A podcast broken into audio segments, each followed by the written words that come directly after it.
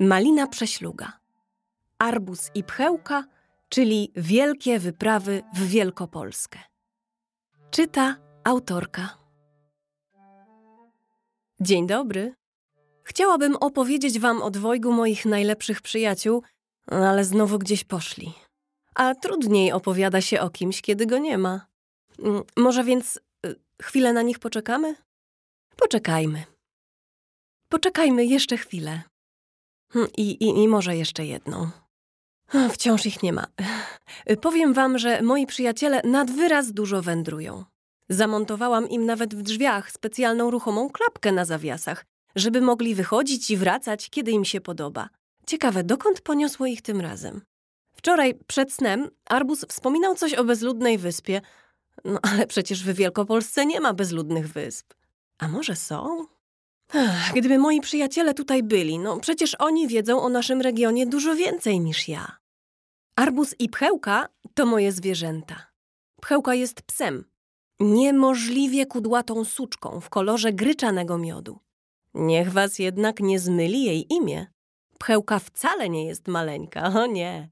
Waży prawie 40 kilo i kiedy stanie na dwóch łapach, jest wyższa od większości z was.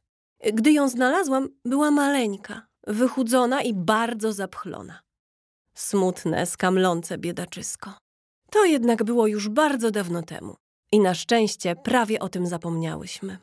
Arbus mieszka z nami nieco krócej, bo półtora roku. Jest najodważniejszą, najbardziej ciekawską, narwaną i żarłoczną kawią domową, jaką znam. Przepraszam, kim? O, wróciliście. Właśnie o was opowiadałam. Pewnie same blubry. Arbus przeskakuje z grzbietu pchełki na moje kolana i zaczyna wymachiwać krótkimi łapkami. Kawia domowa? Kawia domowa, no słyszysz ją, pchełko? Pchełka okręca się kilka razy w kółko w swoim legowisku i gdy tylko znajduje wygodną pozycję, opada ciężko na ubłocony brzuch. Tak na ciebie mówią, Arbus. Mruczy. Ignoranci! Arbus stroszy wąsy. Gdyby mnie znali, wiedzieliby, że żadna ze mnie kawia domowa, tylko najprawdziwsza świnka morska z krwi i kości. Bo ja nigdy, przenigdy nie siedzę w domu. Chyba, że w porze śniadania, obiadu lub kolacji, zauważam, ale Arbus chyba nie słyszy. Niestraszne mi dalekie krainy, wielkie wody i wysokie pagórki. W poszukiwaniu przygód popłynąłbym nawet za morze. Mm, Właściwie to ja jestem wilkiem morskim, tylko nie urosłem. Dodaje po namyśle. Pchełka parska śmiechem. Arbuziku, jak ty potrafisz poprawić mi humor. Mówi, a potem ziewa szeroko, robi jeszcze trzy obroty wokół własnej osi na legowisku i po chwili słyszymy, jak chrapie. Co wyście dziś wyprawiali, Arbus? Pytam. Mm, Byliśmy na bezludnej wyspie. Odpowiada moja nieustraszona świnka morska. Wszystko ci opowiem, tylko przynieś mi najpierw ze dwie marchewki. No tak.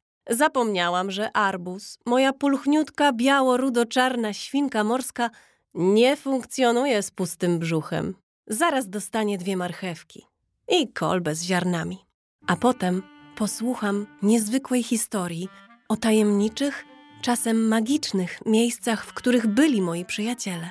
Niektóre z nich znam, w niektórych byłam wiele razy, ale Arbus i Pchełka mają nadzwyczajny talent do odkrywania tego, co ukryte, węszenia tam, gdzie nikomu nie przyszłoby do głowy i oczywiście do pakowania się w kłopoty. Na przykład dziś, gdy... A, zresztą posłuchajcie sami.